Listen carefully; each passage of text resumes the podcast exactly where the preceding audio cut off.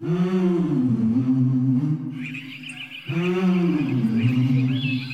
destin des hommes se joue face au péril.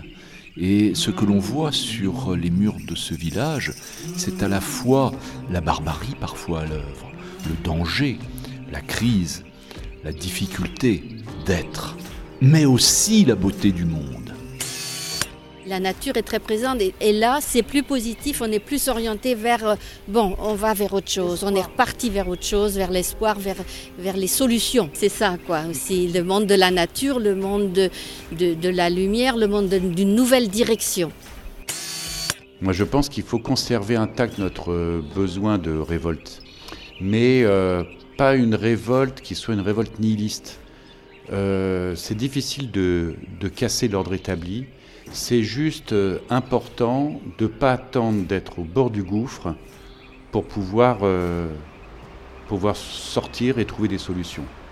L'espoir pour moi c'est essentiel et c'est essentiel de se battre aussi contre l'adversité parce que sinon euh, bah, c'est les bras ballants et puis rien ne se fait. C'est tout à fait en résonance avec ce qu'on vit aujourd'hui, c'est donc c'est vraiment très intéressant. La 17e édition du festival photo La Gacilly a ouvert ses portes au public le 1er juillet dernier et les garderont ouvertes jusqu'au 31 octobre. C'est gratuit et en plein air. Les parcours aménagés permettent une déambulation sereine au milieu de la nature, autour de 18 expositions. Rejoignez-nous nombreux et ouvrez vos oreilles. Ce canal que vous avez entre la photo et vous-même est un canal tellement personnel que il n'y a que vous qui entendez les mots que les photos vous donnent.